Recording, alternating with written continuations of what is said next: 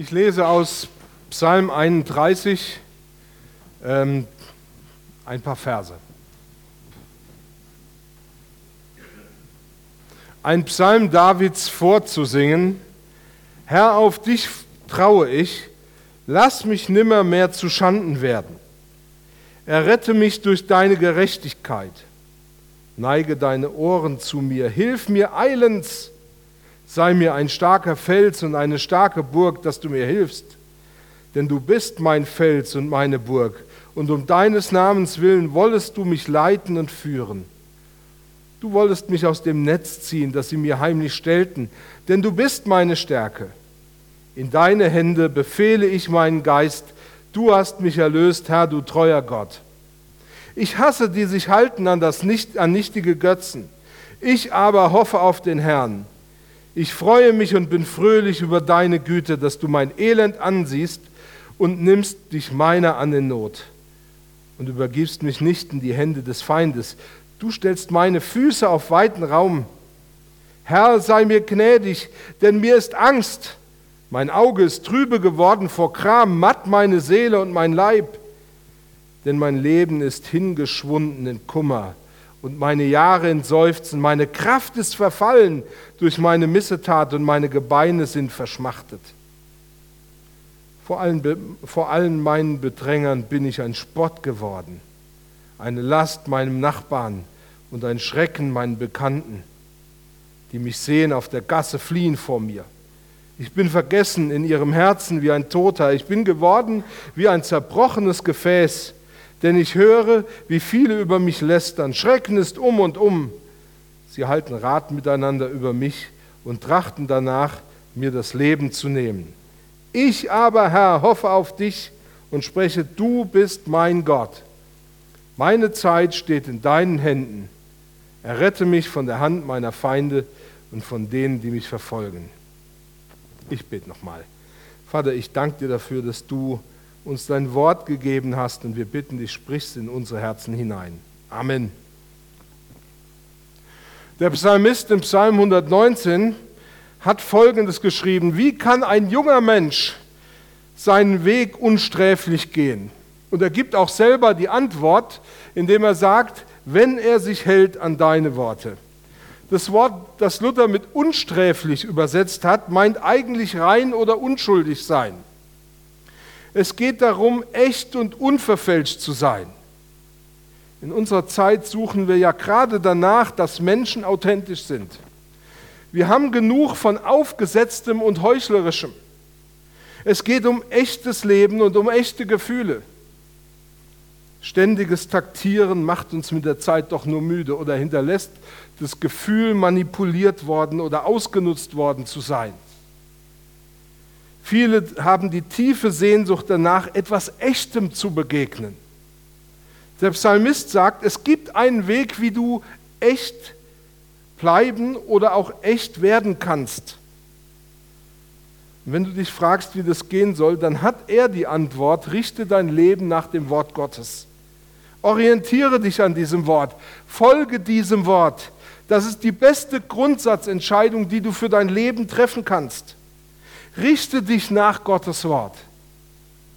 Als junger Mensch hast du dein Leben ja noch vor dir. Und scheinbar stehen dir alle Türen offen und du hast alle Möglichkeiten. Du kannst dich in jede Richtung entwickeln. Und du kannst alles werden, was du willst. Mit Fleiß und mit der Bereitschaft, alles zu geben, ist scheinbar alles möglich. Es ist schön zu wissen, ich habe eine Menge Alternativen. Ich kann einen Weg gehen oder wählen und wenn der mir nicht genügt, dann kann ich einen anderen ausprobieren. Aber was dir als junger Mensch oft nicht bewusst ist, ist, dass die Zeit gegen dich arbeitet. Mit jeder falschen Entscheidung und mit jeder verpassten Möglichkeit werden die Auswahlmöglichkeiten geringer.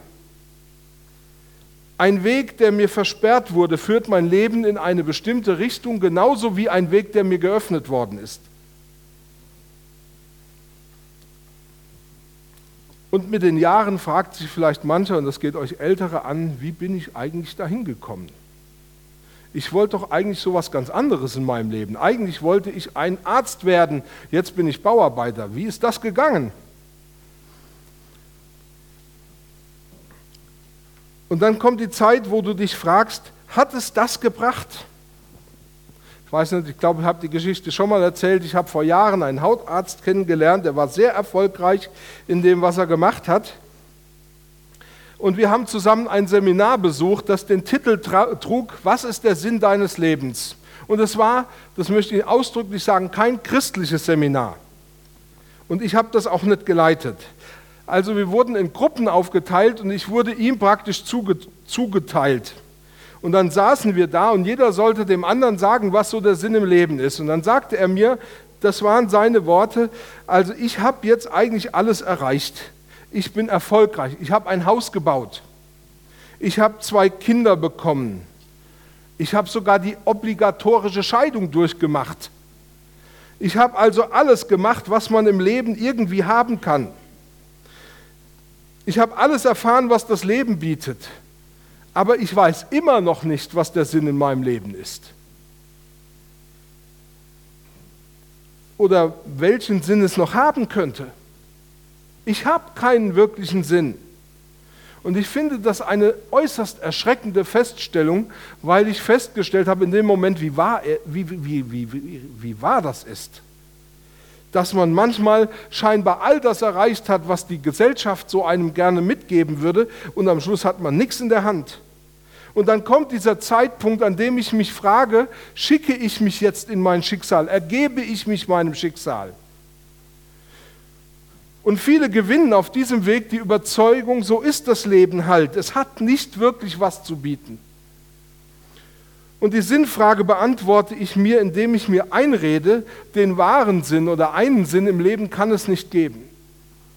Der Weg ist das Ziel und die Konsequenz von dieser Vorstellung ist, ich komme niemals an, ich finde den Sinn eigentlich nicht. Der Psalmist weiß einen guten Weg, den, du nur, den nur du gehen kannst oder den du gehen kannst, wenn du dich am Willen Gottes für dein Leben orientierst. Wenn das der Fall ist, dann darfst du wissen, dass Gott sich dir zuwendet. Dann erfährst du, dass es nichts Besseres und nichts Erfüllenderes gibt als die Gemeinschaft mit Gott, als das Leben in einer Beziehung mit ihm. Wie gesagt, heute habt ihr zwei junge Menschen, die ja eigentlich noch am Anfang ihres Lebens stehen, die das Leben noch so vor sich haben, habt euch entschieden und bekannt, dass ihr zu Jesus Christus gehört und eine Beziehung mit ihm leben wollt. Durch die Taufe habt ihr bezeugt, ich gehöre nun nicht mehr selbst mir oder mir selbst, sondern ich gehöre ganz Jesus. Und ihr habt bezeugt, wir wollen uns in allem nach dem richten, was er will und was er sagt. Und wir Älteren, so denken wir manchmal halt, hören das so und denken, wie können die denn zu solch einer weitreichenden Entscheidung kommen in so einem jungen Alter? Die haben doch lange noch nicht alles gesehen und gehört. Die wissen doch noch gar nicht, was im Leben alles auf sie zukommt. Wie können sie denn so eine Entscheidung treffen? Sind sie nicht zu jung? Und ich möchte euch klar und deutlich sagen, nein, diese Entscheidung habt ihr gut getroffen. Es ist klug, sich für Jesus zu entscheiden. Vielleicht ist euch die Tragweite dessen, was ihr da gemacht habt, nicht ganz voll bewusst. Vielleicht habt ihr auch noch nicht alle Perspektiven und Facetten, die das bedeutet, mitgekriegt. Gott schenkt euch, dass ihr diesen Reichtum, den Gott für euch bereit hat, dass ihr den wirklich erkennt. Aber ihr habt diese richtige Entscheidung getroffen. Und dieses Wissen um diese richtige Entscheidung, die darf euch eine Freude für euer ganzes Leben geben. Ich möchte jetzt anhand unseres Textes, in dem auch gerade der Taufspruch von Alexander äh, liegt, möchte ich ein paar Dinge sagen, warum das eine gute Entscheidung ist. Das Erste, was uns der Psalmist sagt, ist, ich kann Gott vertrauen. In unserem Text heißt es, denn du bist mein Fels und meine Burg, und um deines Namens willen wollest du mich leiten und führen. Vielleicht kennt ihr das ja oder habt ihr mal gelesen oder darüber gehört. Ein König, so glaubte man, muss sich in allem souverän zeigen. Könige haben keine Fehler und sie machen auch keine Fehler. Sie sind unantastbar und unangreifbar in dem so, wie sie sind. Sie sind stark und klug und treffen per Definition immer eine gute Entscheidung. Ein König tut seine Pflicht. Wenn wir jetzt aber Psalm 31 lesen, dann entdecken wir, dass David ein König war, der häufig unter enormem Druck stand. Da waren immer Menschen, die ihn in Frage stellten die an ihm zweifelten, die gerne seinen Platz eingenommen hätten, die bereit waren, ihn zu verraten. Und da waren andere Könige, die ihren Macht- und ihren Einflussbereich gerne ausgedehnt hätten, indem sie sein Land in Anspruch nehmen und David besiegen. Wir wissen auf der einen Seite, dass David offensichtlich von, seiner, von der Sache mit Bathseba gesprochen hat, als er hier diesen Psalm geschrieben hat, aber auf der anderen Seite war er einer, der ähm, unglaublich stark unter Druck stand. Wer diesen Psalm aufmerksam liest, der merkt, wie hin und her gerissen David in dem ist, was er gerade erlebt. Aber in aller Angst hat er einen wirklichen Halt gefunden. Gott selber trotz der Königswürde und trotz seiner erfolgreichen Regentschaft lernen wir einen David kennen, der sich oft genug überfordert fühlte. Und es gab nur eine Sache, die ihn wieder zur Ruhe bringen konnte. Und diese Sache beruhte auf dem Wissen, Gott ist da. Er ist für mich. Er ist, steht bereit, um mir in meiner Not zu helfen. Er ist der, der ein echtes Interesse daran hat, dass ich seinen Schutz und seine Hilfe erfahre. Er ist treu, das ist sein Name. Und mit dem Namen Gottes wird in der Bibel, in der ganzen Bibel, seine Treue eigentlich auch verbunden. Dass er schon allein deshalb helfen wird, um seinen guten Namen zu schützen, beziehungsweise diejenigen zu schützen, die seinen Namen anrufen. In diesem Psalm geht David sogar so weit, dass er sagt, in deine Hände befehle ich meinen Geist. Bibelleser wissen, dass diese Worte später Jesus am Kreuz ausgerufen hat. Worte, die ausdrücken, ich lege mein Leben und mein ganzes Schicksal in deine Hände. Ich vertraue mich dir vollkommen an. Und als David das tut, entdeckt er, und das steht auch in diesem Psalm, ich freue mich und bin fröhlich über deine Güte, dass du mein Elend ansiehst und dich meiner annimmst in Not und übergibst mich nicht in die Hände des Feindes. Du stellst meine Füße auf einen weiten Raum. Wer schon mal eine wirkliche Notsituation erlebt hat, der weiß, dass gerade die Ausweglosigkeit und das Gefühl der Ohnmacht so schrecklich sind. Ich sehe, wie die Situation auf mich zurast und ich kann ihr nicht ausweichen. Ich habe keine Alternativen, ich werde starr vor Angst. Ich kann die Situation nicht wenden oder verbessern. Ich habe keine Spielräume oder Handlungsfreiheit mehr. Und David sagt, weil Gott mich sieht und sich meiner annimmt, gibt es selbst in schwierigsten Zeiten eine Alternative, einen Ausweg. Ich weiß, das stellt manch einen von uns auch vor eine Riesenherausforderung, das zu hören. Aber das ist genau das, was David hier sagt. Er sagt, selbst in der schwierigsten Zeit schafft Gott mir einen Ausweg. Er stellt meine Füße auf einen weiten Raum.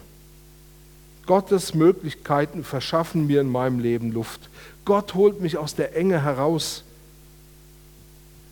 Gottes Hand hält mich. David sieht das Bild dahinter, da ist der Feind, der sein Schwert gezückt hat, der schon auf mich einschlagen will. Aber Gott hält seinen Arm auf und reißt mich aus der Gefahr. Wir sehen in Psalm 31, David war kein Mann, der eine rosarote Brille oder ein idealisiertes Gottesbild hatte. Er beschreibt hier seinen Seelenzustand, wie er ist hin und her gerissen, voller Angst und trotzdem immer wieder zu dem Halt zurückfinden, der bleibt. David vertraut Gott ganz, weil er erfahren hat, dass er Gott vertrauen kann. Immer wieder beschreibt die Bibel ganz deutlich, wie treu Gott ist. So verkündigt beispielsweise der Prophet Jesaja in Jesaja 54, Vers 10, das ist der äh, Taufspruch von der Levia, denn es sollen wohl Berge weichen und Hügel hinfallen, aber meine Gnade soll nicht von dir weichen und der Bund meines Friedens soll nicht hinfallen, spricht der Herr deiner Barmer. Es war zur Zeit Davids genauso wie zur Zeit Jesajas undenkbar, dass sich ein Berg wegbewegt. Berge standen seit Menschengedenken immer auf dem gleichen Platz. Es konnte vielleicht mal eine Gerölllawine abgeben gehen oder Wasserfurchen in den Felsen graben, aber Felsen und Hügel galten als absolut unerschütterlich. David und Jesaja wussten beide nichts von Dynamit oder von Baggern und Raupen, mit denen man einen Hügel abtragen oder einfach einebnen kann. Dass Hügel weichen oder Berge hinfallen, das galt schlichtweg als undenkbar. Und Gott sagte damals dem Volk Israel durch den Propheten Jesaja: Selbst wenn das Undenkbare eintritt, dann werde ich immer noch treu zu meinem Bund stehen. Selbst wenn ihr mit eigenen Augen Undenkbares zu sehen bekommt, das wird an meiner Treue zu euch nichts ändern. Gott zeigte den Israeliten damals gewissermaßen eine neue Dimension der Treue. Unsere Treue erschöpft sich ja relativ schnell, wenn wir feststellen, dass das, was wir zu geben bereit sind, von anderen nicht gewürdigt oder geschätzt wird. Unsere Treue lässt schnell nach, wenn wir entdecken, dass das, was wir vom anderen erwarten, nicht so intensiv erwidert wird oder wichtig für ihn ist wie für mich selber. Gott sagt, das spielt keine Rolle. Das wird an meiner Haltung zu dir nichts ändern. Und David erkennt an der Taufe, äh, erkennt an der Treue Gottes, kann ich mich innerlich wieder aufrichten. Die Treue Gottes ist die Waffe, mit der ich meine Angst besiegen kann. David hat Angst, aber indem er seine ganze Hoffnung auf Gott setzt, erfährt er, Gott ist treu. Er ist ein Fels. Er ist eine sichere Burg. Im Leben kann es die unterschiedlichsten Wendungen geben. Ich habe das erfahren, viele von euch haben das erfahren, ihr werdet es vielleicht auch erfahren. Man erlebt, dass, dass so sicher geglaubte Erfolge sich kaum einstellen, so wie man es gehofft hat. Freunde, die einem verheißen haben oder versprochen haben, fest versprochen haben, immer bei dir zu bleiben, sind plötzlich weg. Aber wenn ich auf Gott vertraue, dann habe ich eine begründete Hoffnung und die wahre Hilfe. Ich möchte noch ein zweites sagen, was darauf folgt, auf Gottes Treue. Leg dein Leben in Gottes Hände. Ich aber, Herr, hoffe auf dich und spreche, du bist mein Gott. Meine Zeit steht in deinen Händen, errette mich vor der Hand meiner Feinde und von denen, die mich verfolgen. Die Taufe macht deutlich, was geschehen ist, als ihr euch für Jesus Christus und ein Leben in einer Beziehung mit ihm entschieden habt. Paulus sagt, oder wisst ihr nicht, was es heißt, auf Jesus Christus getauft zu sein? Wisst ihr nicht, dass wir alle durch diese Taufe mit einbezogen worden sind in seinen Tod? Durch die Taufe sind wir mit Christus gestorben und sind daher auch mit ihm begraben worden. Weil nun aber Christus durch die unvergleichlich herrliche Macht des Vaters von den Toten auferstanden ist, ist auch unser Leben neu geworden. Und das bedeutet, wir sollen jetzt ein neues Leben führen. Wenn du diese Beziehung zu Jesus Christus eingegangen bist, dann hast du ein neues Leben. Dann hast du, so sagt es die Bibel, durch Gottes unvergleichliche Macht ein ewiges Leben, das Gott dir geschenkt hat. Wäre Jesus Christus, als er am Kreuz starb, im Grab geblieben und wäre er im Grab verrottet, so hätten wir gar nichts. Paulus sagt, dann wären wir die ärmsten Menschen auf der ganzen Welt. Aber nachdem Jesus sein Leben für uns gegeben hat, haben wir eine neue Perspektive und ein neues Heil in ihm. Und wir dürfen wirklich wissen, unser Leben ist vor ihm neu geworden. Das war kein symbolisches Sterben am Kreuz von Jesus, sondern ein echtes. Er kam nicht symbolisch ins Grab, sondern es war echt. Er war auch nicht einer, der symbolisch wieder auferstanden ist, sondern er war echt. Und so hat uns Jesus echt in sein Sterben mit hineingenommen, damit wir zu einem neuen Leben kommen. Paulus sagt in 2. Korinther 5, Vers 17, dass das Alte vergangen ist, Neues ist geworden. Und das ist das, was wir wirklich im Glauben fest an, an, annehmen dürfen. David sagt in unserem Psalm, meine Zeit steht in deinen Händen. Und das Wichtigste, was wir in diesem Psalm entdecken, ist, dass er eben genau das ausdrückt, was wir in der Taufe auch haben. Wenn wir unser Leben ganz in seine Hände gelegt haben, dann sind wir mit ihm auf ewig verbunden. Dann dürfen wir leben und wissen, wir sind in Sicherheit. Ich habe vor einigen Jahren, das ist schon lange her, mal einen Bericht gesehen von einer Person, die wollte ihr Sterbedatum erfahren. Und ich finde das durchaus äh, eine Herausforderung.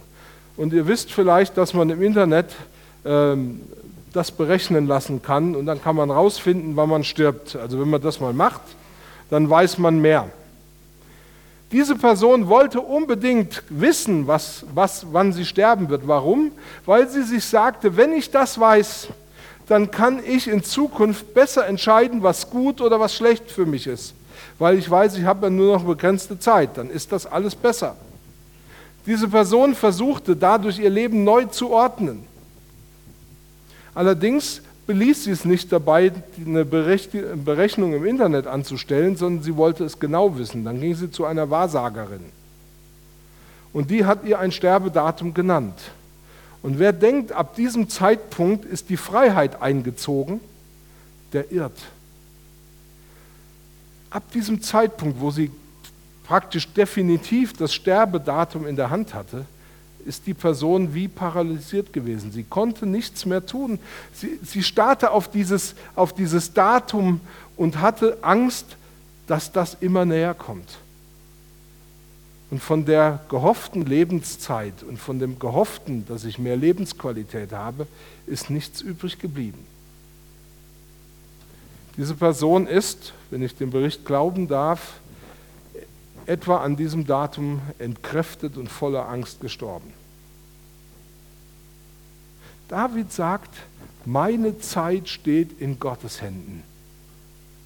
Wenn ich im Glauben an ihn gehe und lebe, dann darf ich wissen, dass Gott einen Plan für mein Leben hat. Und dass, wenn ich mein Leben nicht mutwillig aufs Spiel setze, mir in, dieser, in, in meiner Lebenszeit, die Gott mir bemessen hat, nichts passieren kann, es sei denn, dass Gott es vorgesehen hat. Aber wir dürfen wissen, er trägt uns. Und das bedeutet, ich starre nicht auf ein Schicksal, das mich irgendwie, sag ich mal, willkürlich oder unwillkürlich lenkt, sondern ich darf wissen, mein Leben ist in Gottes Händen geborgen. Und das möchte ich euch beiden einfach auch anbefehlen, dass ihr das immer wieder auch vor Augen habt. Mein Leben ist in Gott geborgen. Er hat einen Plan für mein Leben. Mich hat das schon oft getröstet, wenn ich nicht mehr weiter wusste, dass ich wusste, Gott hat einen Plan für mich. Und auch wenn ich nicht den Ausweg sehe, nicht weiß, wie es weitergeht, am Ende wird er doch derjenige sein, der mir zeigt, äh, wie es weitergeht. Und das habe ich oft erlebt. Ihr habt heute bekannt, ihr gehört zu Jesus Christus. Und ich möchte euch das noch einmal einfach auch zusagen. Macht's wie David. Vertraut Gott euer Leben an. Legt euer ganzes Leben in seine Hände und lasst euch von ihm führen. Ich kann euch aus meiner Perspektive sagen, und vielleicht kann das ein anderer auch noch sagen, aus meiner Perspektive war das die beste Entscheidung, die ich, im, auf, die ich getroffen habe in meinem ganzen Leben. Und ich wünsche euch, dass das für euch auch so ist. Amen.